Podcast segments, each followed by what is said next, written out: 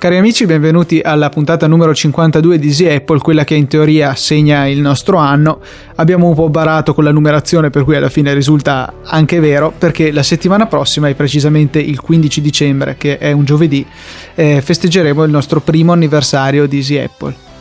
Sì, e proprio per questo stiamo cercando di preparare, come già anticipato qualche puntata fa, un episodio un po' diverso in cui si parlerà un po' più di me e Luca, e quindi diciamo proprio strettamente dedicato agli appassionati di Easy Apple, che però speriamo possa piacere anche a chi magari ci segue da poco e non è così legato a questo podcast, che comunque sta creando una bella famigliuola. A proposito di famigliuola, c'è questo tema dei wallpaper che brucio subito in fretta. Sostanzialmente da tantissimo tempo che ci vengono chiesti, ma né io né Luca siamo in grado di realizzarli, il tempo ci manca e, ma niente, più che il tempo direi che ci mancano proprio le capacità. Sì, no, infatti ci mancano le capacità e il tempo per poter imparare a fare dei wallpaper decenti. Così abbiamo chiesto a voi di dilettarvi in qualche opera, sia per gli esperti, chi lavora magari quotidianamente con la grafica, e sia per chi invece è un amatore. E sono venute fuori delle bellissime opere che potete ammirare nel post, che dovrebbe essere uscito esattamente da qualche minuto, dove sono racchiusi tutti i wallpaper che ci avete inviato. Potete scaricarli cliccandoci semplicemente sopra, vi sarete reindirizzati a Cloud App, quel bel servizio che vi consiglio di farvi, anche se non suona bene. E niente, se volete anche dare un parere tramite i commenti, magari dire quale vi è piaciuto di più. Io personalmente quello di Angry Birds, dove c'è la faccia di Luca che è il maialino e io l'uccellino rosso. Vabbè, molto simpatico. Niente, allora io direi di entrare nel vivo della puntata, e volevo in particolare parlarvi di due argomenti che mi sono stati richiesti più volte. Ho regalato un paio di settimane fa ormai dei codici per G-Music, un'applicazione per Google Music, veramente tanti codici, credo di averne regalati 30, perché lo sviluppatore ce ne aveva dati veramente molti e sono finiti tutti. G-Music è un client per Google Music, di cui magari avete sentito parlare, specialmente se confrontato a iTunes Match. Entrambi questi servizi in teoria non sono disponibili ancora in Italia, però a differenza di iTunes Match è piuttosto semplice riuscire a utilizzare Google Music lo stesso. Per fare questo bisogna registrarsi la prima volta, fare il primo accesso a Google Music con un indirizzo IP americano, e questo si può fare in vari modi e ve ne parlo dopo. Comunque dopo aver fatto questo primo accesso è necessario scaricare sul Mac o sul PC Google Music Manager, mi pare che si chiami. È un'applicazione che vi permette di caricare fisicamente le vostre canzoni su Google Music, perché questo, a differenza di iTunes Match, non va a riconoscere le canzoni che avete nella vostra libreria confrontandole con un database e quindi permettendovi di non doverle caricare. Qui sarà proprio necessario caricarle tutte una a una. È un processo che richiede un sacco di tempo. Io per esempio ho caricato una libreria di circa 19 giga e ci è voluto molto tempo, malgrado abbia anche sfruttato molti giorni. Esatto, malgrado abbia anche sfruttato in un paio di occasioni la connessione del Politecnico di Milano, che ha un upload abbastanza buono, insomma caricavo tranquillamente a 1 megabyte al secondo, perché purtroppo ci limitano, mentre loro potrebbero caricare molti mega in più, però purtroppo non ci danno la possibilità di accedere a tutta la potenza della loro linea. E comunque abbiamo la possibilità di caricare tutte queste canzoni online e di poter accedere ad esse tramite vari metodi. Su Android è presente un'applicazione dedicata ufficiale che ho provato e è molto molto simile alla web app che trovate su music.google.com.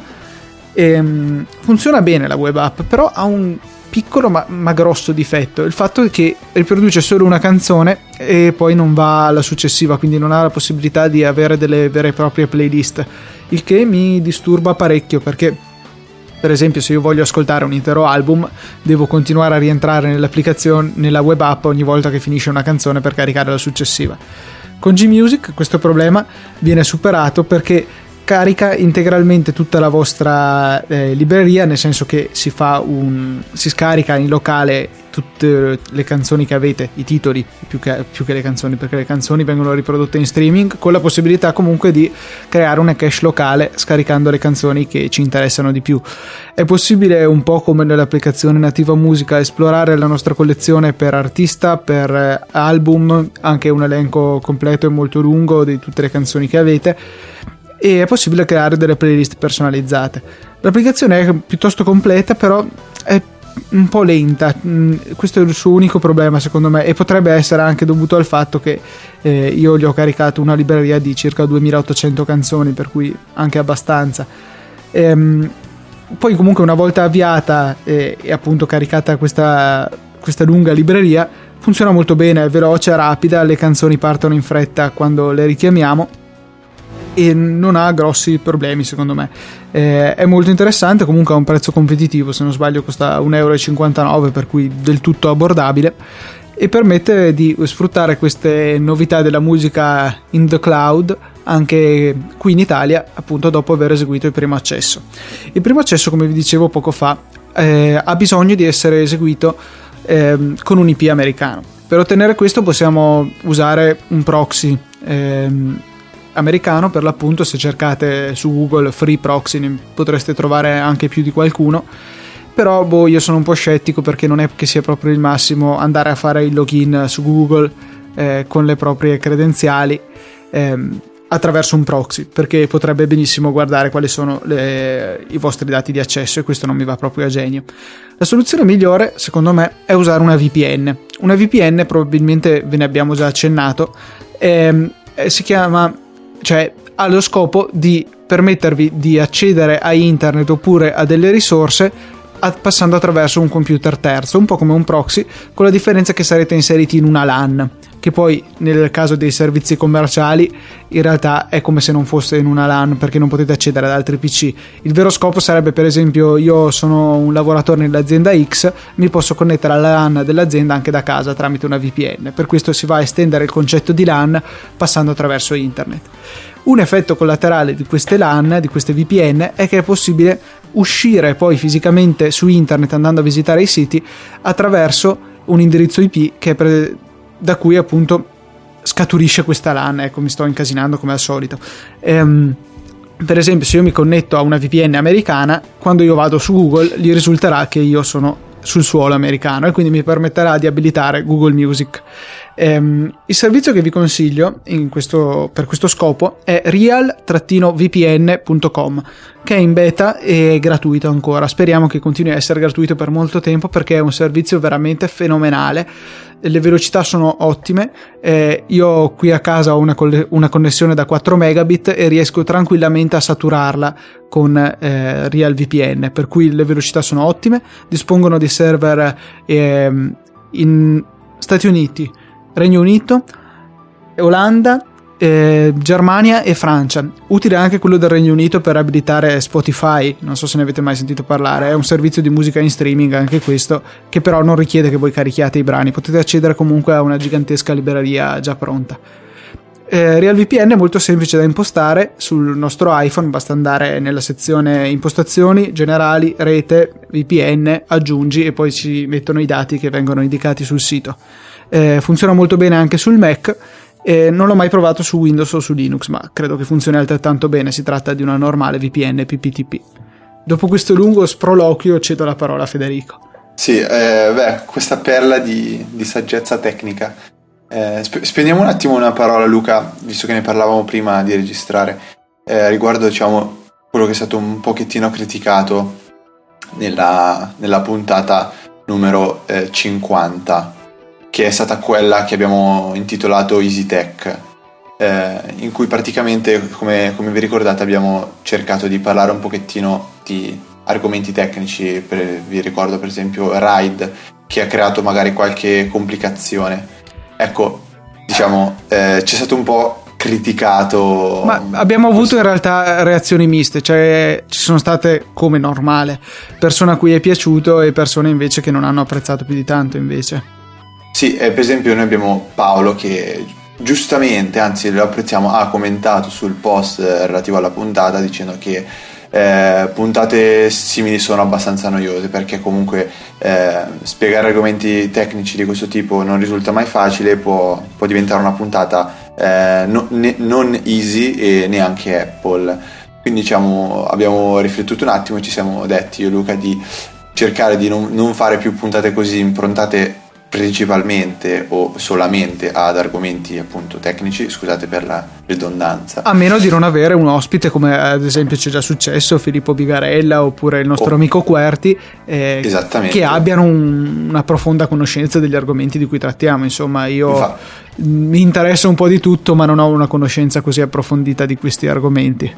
Ecco, in altri casi, come per esempio oggi, cercheremo di magari dare qualche sprazzo di conoscenza qua e là, come oggi abbiamo parlato un pochettino come Luca ci ha parlato un po' di queste VPN, che comunque sono un argomento abbastanza importante e comunque fa sempre bene alla cultura.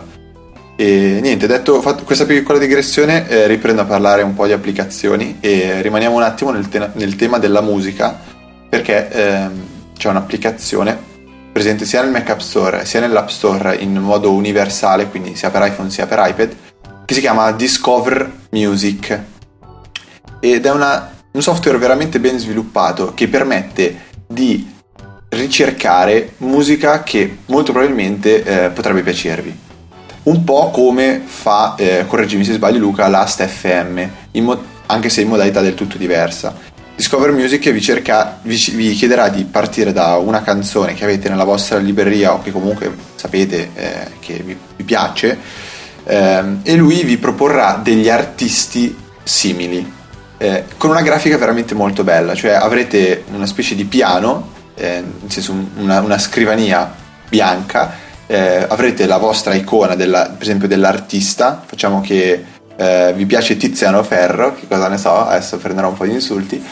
Voi su Tiziano Ferro partiranno 4 o 5 collegamenti con altre 5 iconcine e 5 artisti che sono strettamente connessi con Tiziano Ferro. In questo caso potete prendere i Green Day, potete prendere i Metallica, che sono strettamente connessi a Tiziano Ferro. No, sto dicendo artisti diversi, okay. Ovviamente i collegamenti cambieranno e qui potrete poi mettiamo che, non so, dai Green Day vi vengono proposti i Blink 182, che però già conoscete e sapete che vi piacciono. Allora cliccate diciamo anche sui Blink 182 e da qui partiranno altre 4/5, non ricordo esattamente, se non sbaglio sono 5 collegamenti ad artisti che vi possono piacere.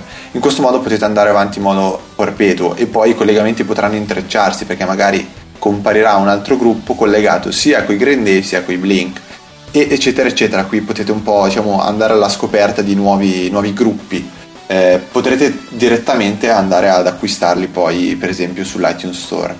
Allo stesso modo, giusto per citarla, esiste anche Discover Apps, detto proprio all'italiana, e fa lo stesso lavoro con le applicazioni, quindi vi permetterà di scoprire delle nuove applicazioni molto interessanti a partire da altre che sapete già sono utili e magari avete. Sono entrambe applicazioni universali, per cui una spesa di €1,59 che comunque potete sfruttare al 100%. Assolutamente. Senza contare che Discover Music è veramente localizzato in un sacco di lingue, per cui se volete un giorno metterlo in ungherese, in portoghese, in turco, in svedese, in russo, in spagnolo, potete tranquillamente farlo. Che è una cosa utilissima. E niente, esiste anche per Mac App Store, questo per quanto riguarda Discover Music. Consiglio fortemente di dargli un'occhiata. Naturalmente, come sempre, potete trovare i link, se non avete capito bene come si chiamano queste applicazioni, nel post relativo a questa puntata. E niente, ricevo la parola a Luca e vediamo di che cosa si parte a parlare. Io gli butterei lì, a meno di stravolgerli i piani, di parlarci un attimo di Instacast, perché esatto, era una cosa molto principale, era proprio quello di cui volevo parlarvi. Voi state ascoltando Easy Apple, che è un podcast, per cui avete sicuramente avuto modo di sperimentare com'è la gestione dei podcast su iOS. È buona, ma c'è ampio spazio per il miglioramento. Per esempio capita che se siete in giro, volete scaricarvi la puntata di Easy Apple magari anche in wifi, andate nell'applicazione iTunes sul vostro iDevice e scaricate la puntata. A me è capitato più di una volta, con altri podcast, perché tendo a non riascoltare Easy Apple, Anche se a volte lo facciamo. Sì, raramente lo faccio, però veramente molto di rado. Appunto vado a scaricare la puntata dal mio iPhone, poi ovviamente a quello stesso podcast io sono già iscritto su iTunes sul mio Mac.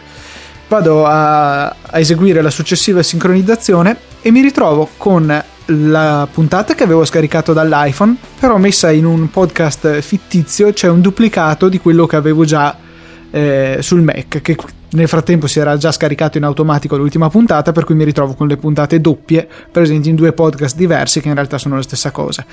Questo già mi dà abbastanza fastidio. Altra cosa, mi piacerebbe poter scaricare in automatico le nuove puntate sull'iPhone senza bisogno di passare attraverso il Mac, perché comunque in varie occasioni può essere più comodo. Questo non è ancora possibile, bisogna andare ogni volta nell'applicazione iTunes, verificare se ci sono nuove puntate e poi eventualmente andare a scaricarla a mano, quindi una gestione che non è proprio ottimale. Instacast ci permette di superare questo problema andando completamente a scavalcare l'applicazione musica e l'iTunes Store, per quanto in realtà si interfacci adesso per fornire le classifiche e anche buona parte dei podcast che ci presenta. L'applicazione purtroppo non è universale, questa secondo me è una delle sue più grandi pecche, e costa €2,99 o €3,99 per iPad e €1,59 per iPhone, ma vale veramente i suoi soldi. Io le ho comprate entrambe e devo dire che mi sono piaciute moltissimo. Quella per iPad è più bella esteticamente, grazie al fatto che comunque lo schermo è più grande, per cui è possibile avere una grafica più particolare, insomma.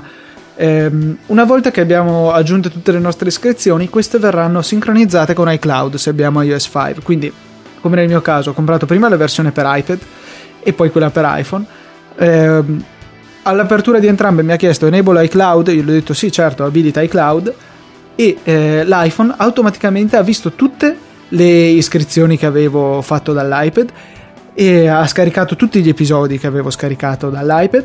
E la cosa che forse è più interessante è il fatto che io avevo scaricato di un podcast anche un episodio abbastanza indietro per risentirlo, e Instacast me l'ha scaricato in automatico anche sull'iPhone. Altra cosa, attraverso iCloud lui si sincronizza il punto a cui siete arrivati nella riproduzione, per cui potete ascoltare un pezzetto sull'iPhone, un pezzetto sull'iPad, e sempre non riascoltando mai la stessa parte. C'è la possibilità poi di regolare la velocità di riproduzione in maniera più fine che con l'applicazione musica.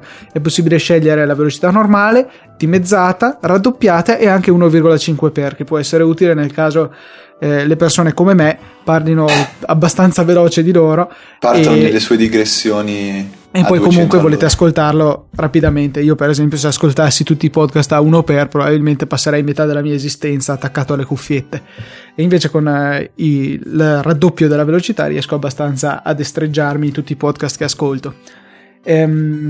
Possibilità di riprodurre tramite AirPlay, di selezionare, stellinare una puntata bella.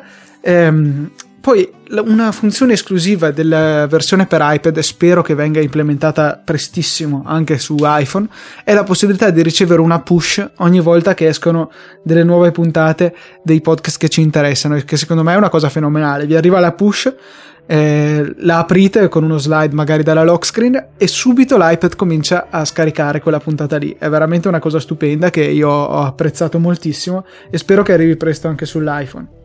Sì, scusami Luca, volevo dire solo, io la cosa che ho apprezzato di più è quella comunque della visione dei link direttamente mentre si ascolta la puntata. Esatto, cioè, è una visione che mette molto più al centro dell'attenzione le show notes, che specialmente per quei podcast che le fanno più rigorose di quanto le facciamo noi, perché siamo pigri, diciamo la verità. C'è la possibilità di vedere bene per bene tutti i link di cui si è trattato nella puntata, magari riferimenti ad articoli esterni eccetera eccetera. Bellissimo, veramente mi piace un sacco. La possibilità poi di riprodurre in streaming le puntate anche in 3G. ecco, io ho riprodotto un paio di puntate in streaming in 3G, devo dire che c'è solo un piccolo difetto.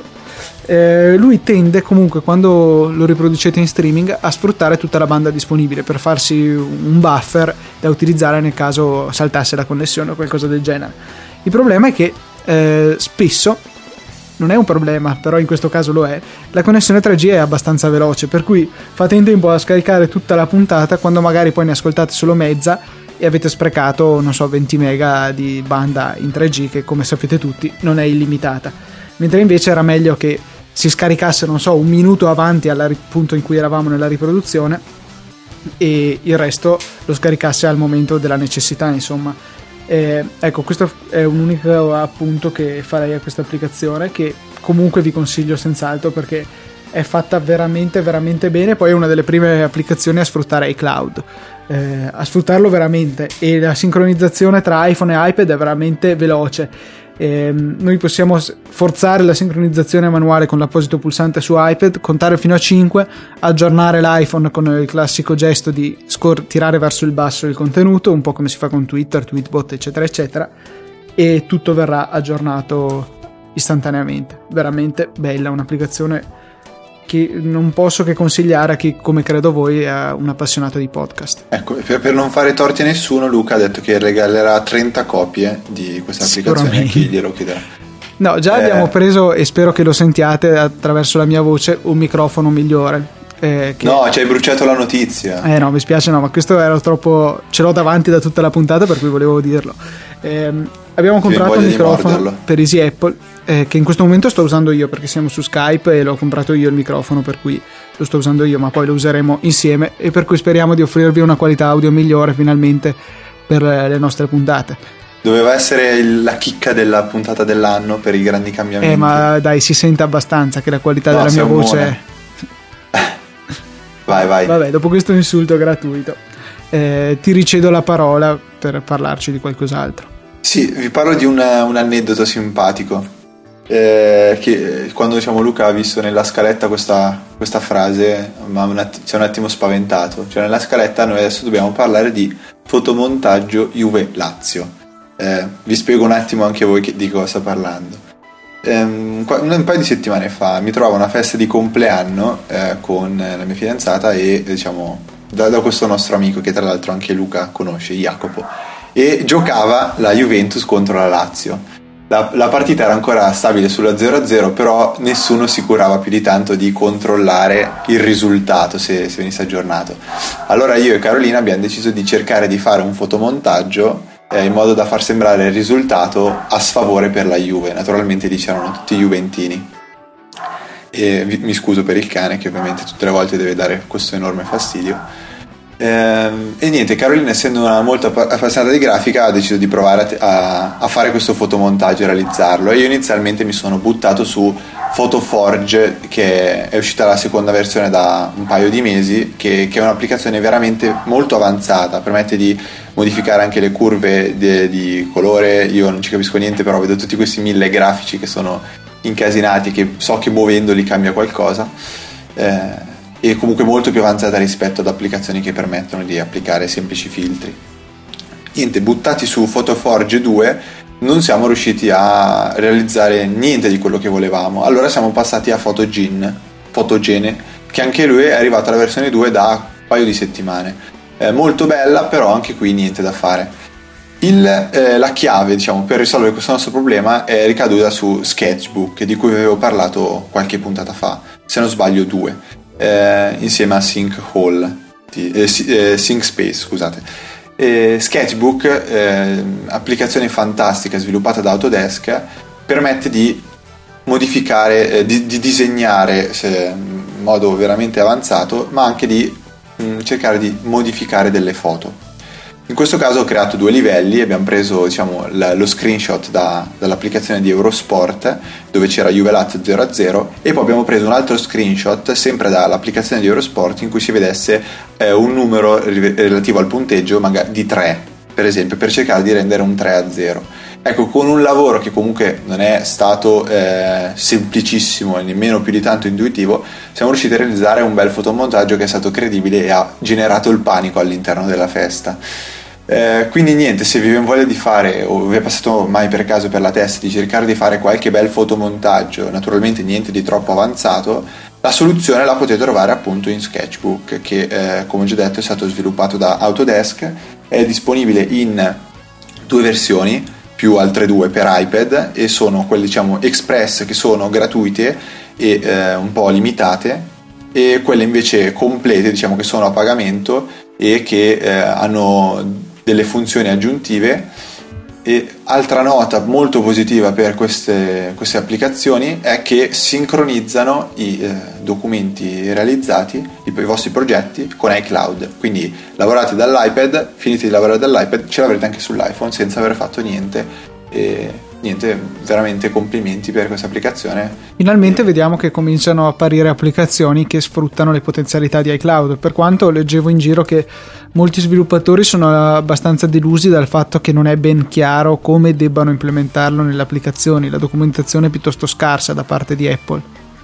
Sì, soprattutto io vedo che la gente, cioè, o meglio, gli sviluppatori fanno fatica ad implementarlo coi videogiochi, i giochi che ci sono, perché secondo me è una cosa fantastica, non dico rivoluzionaria, però può portare grandissimi benefici per sincronizzare i salvataggi tra iPhone e iPad, e noto che però sono pochi giochi che supportano queste funzioni. Naturalmente gli ultimissimi, quelli magari più attesi, come Infinity Blade 2, che finalmente è uscito il 1 dicembre, supporta questa funzione, che è geniale, come lo fa per esempio Zombieville USA 2, e però non fa ad esempio il mio gioco preferito, che è Solomon's Boneyard, e dopo aver chiesto agli sviluppatori di implementare questa funzione ho ricevuto un sonoro no, inspiegabile, però, cioè, sinceramente non era giustificato a mio parere.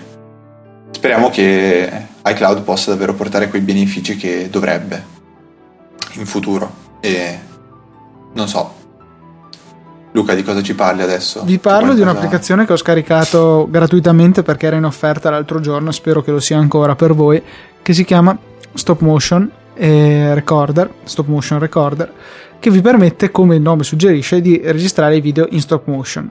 Per chi non lo sapesse, questa è una tecnica che che prevede la registrazione fotogramma per fotogramma, e la cosa carina è che questo vi permette di creare un video che anima degli oggetti altrimenti inanimati. Tipo, per esempio, io ho animato un pupazzetto di Simba del Re Leone che andava ad aprirsi uno di quei bidoncini delle Action Vigor, sapete, le gomme. Ho appoggiato l'iPhone sul tavolo, tra l'altro tu, Federico, saresti morto a vedere perché l'avevo messo in piedi proprio che stesse in equilibrio, però essendo quadrato ci rimane in equilibrio. Si può impostare un timer automatico, per esempio. Interessante la tua concezione di quadrato. Vabbè, nel senso, con gli angoli retti. No, ma è interessante. Vabbè, lascia stare. Io per esempio l'avevo messo in modo che registrasse un fotogramma ogni 5 secondi, così avevo il tempo di spostare gli oggetti davanti alla fotocamera. La cosa che secondo me è particolarmente intelligente è il fatto che ci rimane in sovraimpressione, in semitrasparenza sullo schermo, quello che c'era nel fotogramma precedente, per cui io vedevo come era messo il mio pupazzetto nel fotogramma prima e potevo muoverlo un pochino, non troppo, perché sennò si vedeva proprio il salto nel video dopo, e appunto questo vi permette di creare dei video migliori. In sovraimpressione sullo schermo anche delle linee verticali e orizzontali a griglia per permettervi di allineare il tutto molto bene, la possibilità di regolare ogni quanto vengono scattati i fotogrammi se siete in modalità automatica, oppure la possibilità di utilizzo in manuale per scattare a mano se per esempio dovete fare delle cose molto complicate con i vostri pupazzetti. C'è la possibilità di accendere o spegnere il flash, di bloccare l'esposizione per avere delle immagini più uniformi, e poi la possibilità di eventualmente eliminare dei fotogrammi non ben riusciti dopo nella fase di editing incorporata nell'applicazione, la possibilità di regolare il numero di fotogrammi al secondo a cui viene riprodotto il vostro filmato, e poi la possibilità di condividerlo direttamente con YouTube, Facebook, Twitter, Flickr, via mail, e di salvarlo nel rullino fotografico. Divertente, veramente un'applicazione che consiglio, anche perché credo che sia economica a prezzo pieno, mi pare €1,59 al massimo, per cui molto molto carina, ve la consiglio senz'altro. Sì, anch'io l'ho vista comunque usare un pochettino su Twitter, perché non vorrei dire una stupidata, ma c'è stata consigliata. No, io l'ho vista tra le applicazioni in sconto in App Shopper e l'ho scaricata così. Wow, fantastico. Ok, perché sono sicuro al 99% che c'è stato un utente, di cui adesso mi sfugge il nome, mi scuso, che ci ha mandato un link. Sì, esatto, e ce l'ha mandato credo dopo che io avevo pubblicato il mio video del pupazzo. Ok, fantastico, perfetto. Se non è invece... così mi scuso per essermi preso il merito. No, beh, l'hai fatto in buona fede, la coscienza a posto, Luca, vai pure a dormire tranquillo. Che simpatia. Sì, veramente. Pane e simpatia a colazione, come sempre tu. Parliamo un pochettino ancora di grafica, dopo la smetto. Sì, è strano che vi parli di grafica, ma niente, potreste aver capito perché ve ne parlo. MyFont è un'applicazione che permette di realizzare un font, quindi un carattere da utilizzare poi in documenti di testo, a mano. Nel senso che una volta avviata l'applicazione potrete decidere di creare appunto questo vostro nuovo font e vi verrà richiesto di disegnare col vostro dito, se avete un pennino capacitivo, la lettera A minuscola, B minuscola, C minuscola, D minuscola, e avete capito come si va avanti, per poi chiedervi magari le maiuscole, chiedervi i numeri, alcuni segni di punteggiatura. Una volta terminata questa operazione lunga ma assolutamente piacevole, avrete la possibilità di avrete creato questo vostro font. All'interno dell'applicazione potrete utilizzarlo per realizzare delle piccole mail da poi condividere, quindi dei piccoli documenti da condividere anche abbastanza simpatici, ma potrete anche esportare questo font, e non so in che altro modo chiamarlo, carattere tramite iTunes, e successivamente utilizzarlo con il vostro Mac. Operazione che, a dire il vero, non ho provato, perché comunque non era il mio grande interesse. Mi piaceva soltanto l'idea di poter creare un font completamente personalizzato, e magari, non so, se siete degli studenti che sono soliti, come facevo io, scriversi gli appunti a computer o gli schemi, potete utilizzare in modo molto simpatico la vostra scrittura, quindi quello che è veramente il vostro modo di scrivere. Applicazione che ho scaricato quando era ancora gratuita e che ora è a pagamento a una cifra comunque bassa, molto bassa, quindi si sta parlando non più di €1,59 come diceva prima Luca. E l'unica pecca, a mio parere, che non so se MyFont, giusto l'applicazione? Mi spiace deluderti, costa €2,39. Allora hanno sicuramente alzato il prezzo, perché quando la monitoravo io... probabilmente sai cosa hanno detto? Hanno detto: guarda, c'è Federico di Easy Apple che ne vuole parlare, ne venderemo sicuramente decine di milioni dopo questa recensione. No, probabilmente dal momento, siccome l'hanno buttata fuori in modo gratuito, si sono resi conto che ha riscosso parecchio successo, magari ha acquisito un po' di visibilità e boh... comunque esiste anche questo MyRealFont che vedo soltanto ora e sembra esattamente identico ed è gratuito. Non so che dire, magari fateci un salto per andare a vedere. E niente, che dire, non è compatibile con l'iPad, quindi è un peccato, perché sarebbe stato molto più comodo e più... sullo schermo più grande sicuramente, esatto, era meglio, sarebbe stato molto più interessante. Comunque niente, confermo, esiste MyFont, ma esiste anche MyRealFont, che è tuttora gratuita, e a vedere dagli screenshot non cambia esattamente niente, quindi allora ancora meglio. MyRealFont è gratuita, se poi vi piace e vedete che MyFont è migliore, buttatevi su MyFont. Un'altra applicazione che è molto interessante si chiama Color Range, anche questa è stata gratuita questa settimana, un giorno, per cui l'ho scaricata al volo perché sono estremamente tirchio. No dai, non è vero, non sono troppo tirchio con le applicazioni, però quando ne vedo una interessante gratuita non posso esimermi dalla scaricarla. E vi permette di importare delle foto o di scattarle al momento se preferite, e di regolare con degli appositi slider, dei cursori verticali, i colori dell'immagine. Per esempio, avrete un cursore per il rosso, un cursore per l'azzurro, un cursore per, che ne so, il giallo, e potete regolarli a piacere per poter decidere l'aspetto che avrà alla fine la vostra foto. Per esempio, potreste avere una foto, non so, di una persona seduta in un giardino, potreste abbassare tutti i cursori tranne quello del verde per esaltare l'erba, insomma. Oppure, che ne so, potreste avere una foto di tante automobili di cui solo una è rossa e potreste esaltare solo quella rossa, oppure far risaltare solo le labbra di un viso, insomma è molto interessante da questo punto di vista qui.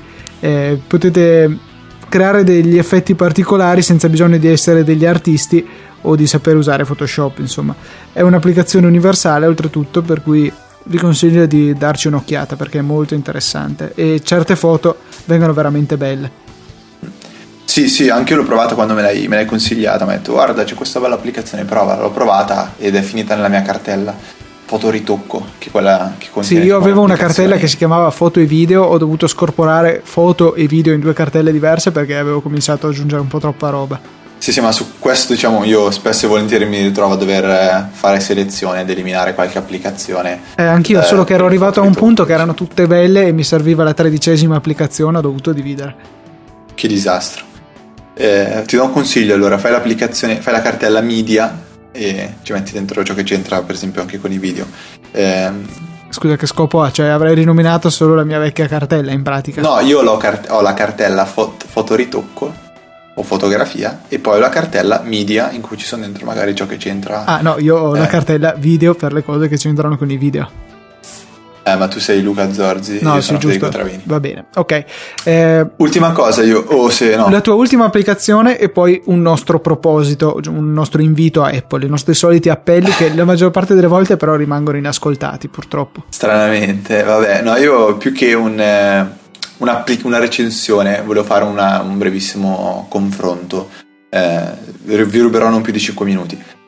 Questo confronto riguarda il tema Dropbox e i suoi problemi di gestione da dispositivi iOS, di cui avevamo parlato diverse puntate fa, e ci è stato consigliato di provare, per sopperire a queste mancanze, l'applicazione MyFiles, applicazione che ho provato e devo ammettere che è veramente ottima. E anche quando Luca l'ha mostrata Luca, lui si è convinto e ha proceduto con l'acquisto. MyFiles permette di gestire in modo veramente completo e comodo tantissimi servizi, a partire da Dropbox, che è il nostro interessato, per passare per esempio a Cloud App, quindi nel caso in cui non abbiate ancora comprato Cloud2Go, che è quella che a mio parere è la migliore applicazione per gestire l'account di Cloud App, potete utilizzare tranquillamente MyFiles. Potete gestire iFiles, non MyFiles. iFiles, sì, scusa. È come quella di Cydia, solo con i file al plurale, quindi iFiles. Ecco, e tra le varie gestioni esiste anche quella di MobileMe, che però attualmente è deceduta. C'è Box.net, tra che è quel servizio.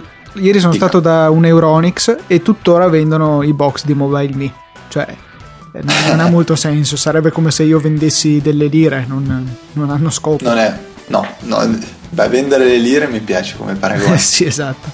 Comunque, diciamo, tra i vari servizi, quelli principali ci sono Flickr, Google Documents, Facebook, Picasa, Box.net, che è quel servizio che aveva regalato a tutti gli utenti, se non sbaglio, iPhone 50 giga di spazio. Infatti il mio scopo sarà prima o poi metterci la libreria di iPhoto nella sua interezza là sopra, solo che sono altri 30 giga da caricare, è un po' proprio poco. Poi ci sono che sono degni di nota, appunto, Cloud App e la possibilità di gestire un server in remoto tramite FTP o SFTP, cosa che per esempio può risultare molto utile a me e Luca quando dobbiamo andare a fare le nostre stupidate all'interno del server di Easy Apple. Applicazione comunque completissima e interfaccia molto, molto intuitiva, molto utile. Per esempio tenere premuto dito sopra un file farà comparire un pop-up che permetterà di inviare quel file via email, scaricarlo, aprirlo in un'altra applicazione, spostarlo, copiarlo, rinominarlo, cancellarlo. Quindi è assolutamente completa. L'unica cosa che non mi convince più di tanto è la grafica, che però è tutt'altro che brutta all'interno di GoodReader, che è un'altra applicazione che si candida come possibile scelta definitiva per sopperire alla gestione appunto di Dropbox, applicazione che mi è stata caldamente consigliata anche qui da un nostro utente che per par condicio diciamo non citiamo, visto che non ho citato neanche quello di MyFiles. GoodReader a mio parere, perché poi ci bacchettano perché non trovano le applicazioni, hanno ragione. Tu Luca, allora, fai bene a correggermi perché sono recidivo sotto questo punto di vista. GoodReader, che ha una grafica molto più piacevole, permette anche essa la gestione di un account Dropbox, non in questo caso di Cloud App per esempio, ma quello su cui ci vogliamo concentrare noi per adesso è Dropbox. Graficamente molto più bella, ha una differenza a mio parere, cioè che sembra che non usi una specie di cache, cioè è una cosa un pochettino strana, sembra che tutte le volte che vogliate connettervi a Dropbox debba proprio riconnettersi come da zero. Questa è l'impressione che mi ha dato inizialmente. Nota positiva è che ci si permette di sincronizzare anche con iCloud, quindi si possono caricare dei file su iCloud, e esiste ovviamente anche GoodReader per iPad, e quindi avere i file sempre sincronizzati tramite iCloud e nel Mac tramite quella famosa cartella situata in library bla bla bla bla bla che avrete sicuramente già visto. Cosa non mi ha convinto di GoodReader? Non mi ha convinto per esempio il fatto che per poter capire inizialmente come aggiungere l'account di Dropbox ho dovuto spendere qualche minuto, a differenza di iFiles che è stato molto, molto rapido e intuitivo. GoodReader invece mi ha scervellato un attimino, forse sarò stato un attimo io in preda al panico. Ti ha scervellato, quindi ti ha attivamente estratto il cervello. Sì. No, adesso facevo. Hai dovuto scervellarti eventualmente. Credo. Mi ha scervellato. Vabbè. Mi sono scervellato? Ecco, sì, forse sì. Ok. Ero quasi convinto fosse giusta, niente. Ma poi magari avevi ragione tu e ti ho fatto correggere sbagliato, il che non No, beh, non lo so, mi piaceva come suonava. Ritornando a GoodReader, io tra i due devo ammettere che preferisco iFiles, anche se GoodReader la tengo installata perché c'è una nota veramente positiva, cioè la possibilità di zippare i file, cosa che iFiles non permette. Insomma, dovete un po' guardare alle vostre esigenze, se preferite avere qualcosa che sai che devo smentirti, mi spiace, ma anche iFiles permette di zippare le cose. No, non ci credo perché non l'ho mai trovata. Tieni premuto e c'è il pulsantino zip. No, non lo vedo. Se vai nei file locali, però non quelli remoti. Ah, ok, allora niente, cancello GoodReader dalla mia Springboard. Scusate. Io ho visto adesso che tra l'altro iFiles permette di connettersi anche con Facebook, quindi si possono vedere i propri album di foto. Sì, questo l'avevo detto. L'unica cosa che io l'ho provato giusto adesso, ho provato a scaricare un intero album che avevo caricato su Facebook, solo che me lo scarica, ci mette dentro tutti i file, se non che non mette il .jpg alla fine per le foto, per cui non li riconosce come foto e vanno rinominati uno a uno, che è demenziale dal mio punto di vista, quindi dovrò segnalare allo sviluppatore questa cosa. E ultimissima cosa, iFiles è universale a differenza di GoodReader, quindi anche questo può gravare sulla scelta dell'acquisto.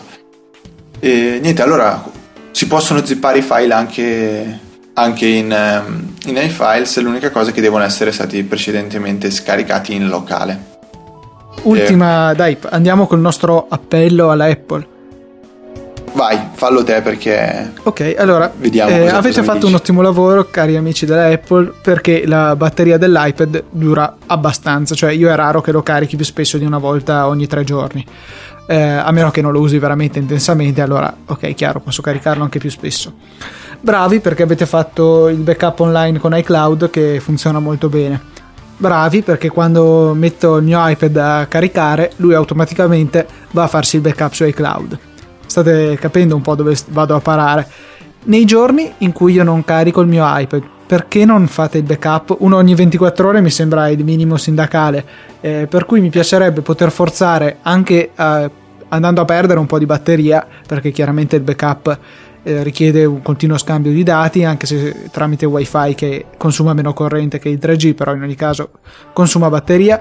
Io vorrei poter sacrificare un po' di batteria per avere un backup aggiornato ogni 24 ore del mio iPad, perché capita di installare diverse applicazioni in 24 ore, capita di, non so, le foto è meno un problema perché c'è lo streaming foto da cui si possono comunque recuperare.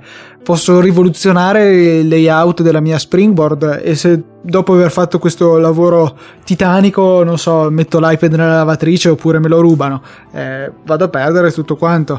Mi piacerebbe quindi che almeno ogni 24 ore facesse un backup, fosse possibile insomma impostarlo per poter fare il backup automaticamente senza essere connessi alla corrente, perché ok, posso andare in iCloud e forzare il backup, ma è comunque un'azione che devo fare io in manuale, mentre mi piacerebbe che ogni notte verso le 3 di notte facesse questo backup, insomma. Sì, io non parlo perché ho ancora l'iPad con iOS 4, quindi diciamo questa mancanza, cause di forza maggiore, insomma, cause di forza maggiore che non siamo qui a sottolineare. E no, una cosa interessante, ritorno al fatto però che Apple dice che l'utente non si, cioè un po' come Time Machine, alla fine l'utente non si deve preoccupare di fare i backup, deve viversela tranquillamente. Sì, magari... allora a maggior ragione dovrebbe essere abilitato di default, questa cosa che io suggerisco. Sì, senza alcun tipo di personalizzazione, però non poter scegliere ogni quando farglielo fare. No, ma a me basterebbe semplicemente poter dire ogni 24 ore fallo, oppure solo quando c'è la corrente collegata, che non è poi tanto diverso come livello di personalizzazione da quella che è permessa per il pulsante laterale dell'iPad, che può essere o il pulsante muto come nell'iPhone, oppure il blocco della rotazione, che è molto più comodo secondo me. Mm-hmm. Bene, dai, allora direi che ci avviamo verso la chiusura.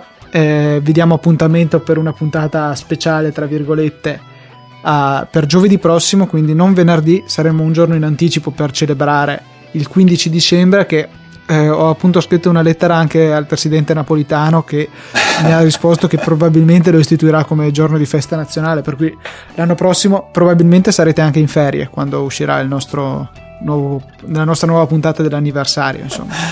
Mamma mia, no, ricordiamo solo un paio di cose. Se avete voglia di farci qualche domanda, come ne sono già arrivate parecchie, faticela, a noi fa più che volentieri. A noi fa più che volentieri, sì, ci fa volentierissimo. Domande, ci fa piacere, cioè ci fa... Ok, no, ho detto una porcata, perché stavo già pensando alla frase dopo, cioè che c'è stato un utente che ci ha chiesto se ci scarichiamo regolarmente.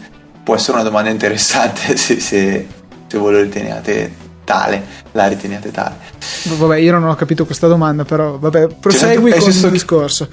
Allora, Jacopo Bassani, qui faccio il nome, ci ha chiesto se ci scarichiamo regolarmente. Scarichiamo. Ah, adesso ho capito, perché io pensavo figurativamente con il podcast, scaricare il nostro podcast regolarmente. No, ci scarichiamo proprio per funzioni corporali, insomma. Ma questo, dai, riserviamo queste domande alla prossima puntata, che è specificamente per noi. No, adesso, come ogni volta che mi avvio a chiudere, mi viene in mente un'altra cosa.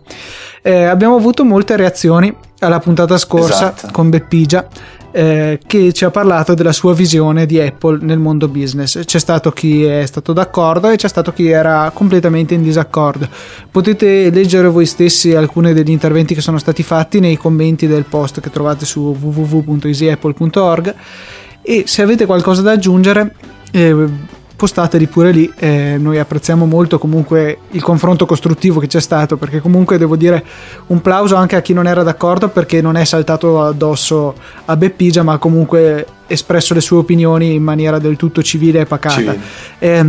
Io propongo che, se qualcuno di voi se la sente, se ritenete che comunque sia una cosa utile e avete delle idee diverse dalla Beppigia, potremmo senz'altro fare una puntata in cui vi ospitiamo, magari anche con lo stesso Beppigia, così da avere proprio un testa a testa. Ovviamente magari prima fuori onda vi confrontate un attimino per non saltarvi addosso durante la puntata, che potrebbe finire un attimino come nei talk show domenicali in televisione. No, dai, comunque no, assolutamente mi trovate d'accordo con quello che ha detto Luca. Siamo contenti che possa essere piaciuta, possa essere utile. L'altra nota che volevamo fare era quella che ci è stato detto, ci sono stati i redarguiti, nel senso potevate un po' più mostrare. Potevamo fare un po' un contraddittorio, cioè, noi fare un po' l'avvocato del diavolo. La realtà è che non eravamo preparati, noi non abbiamo nessunissima esperienza di Apple nel mondo business.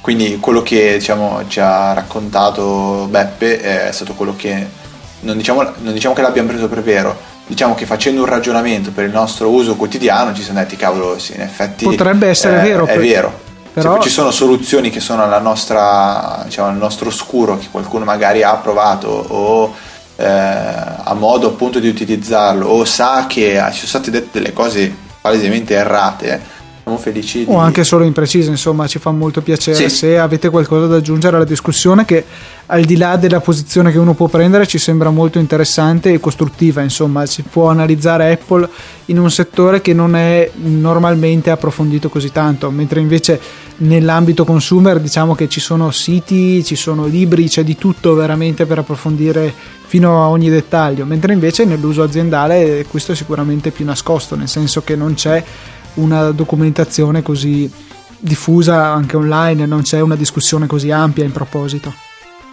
Esatto. Oppure siamo solo noi coi paraocchi che queste cose non le vediamo, può essere.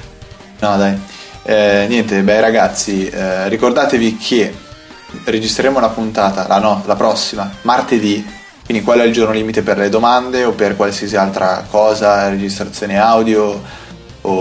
Esatto, non avete ancora mandato una registrazione audio ci è arrivata, per favore fatecene arrivare altre, non siate timidi, non potete avere delle voci peggiori delle nostre, per cui non preoccupatevi e non potete essere più dislessici di Federico quindi non fatevi problemi, ovviamente ho detto così una brutta parola, nel senso ho usato male la parola dislessico, non voglio assolutamente essere offensiva la cosa, ma non verso di te, verso chi veramente questa malattia ce l'ha, che non è una bella cosa.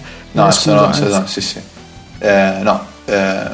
un giorno parleremo veramente dei miei problemi di pronuncia, perché perché te hai delle difficoltà col sifone che collega il cervello alle corde vocali. Serio Luca, io non sono mai andato comunque a fare una visita, però mi capita spesso, troppo spesso anche nella vita reale, di parlare in questo modo, quindi lo riconosco essere un mio problema che devo dire che nella vita reale mi capita spessissimo, però nel podcast meno, cioè per fortuna dai.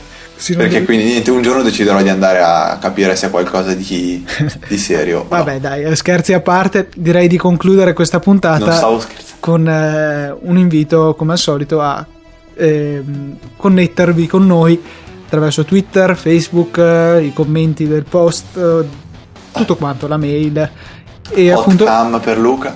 Cosa scusa? Ricordiamo hot cam live per Luca. No dai, scherzi. È sempre online dalle 3 alle 7 di mattina. Ok, benissimo dai. I vostri commenti audio sono più che apprezzati. Ciao ragazzi.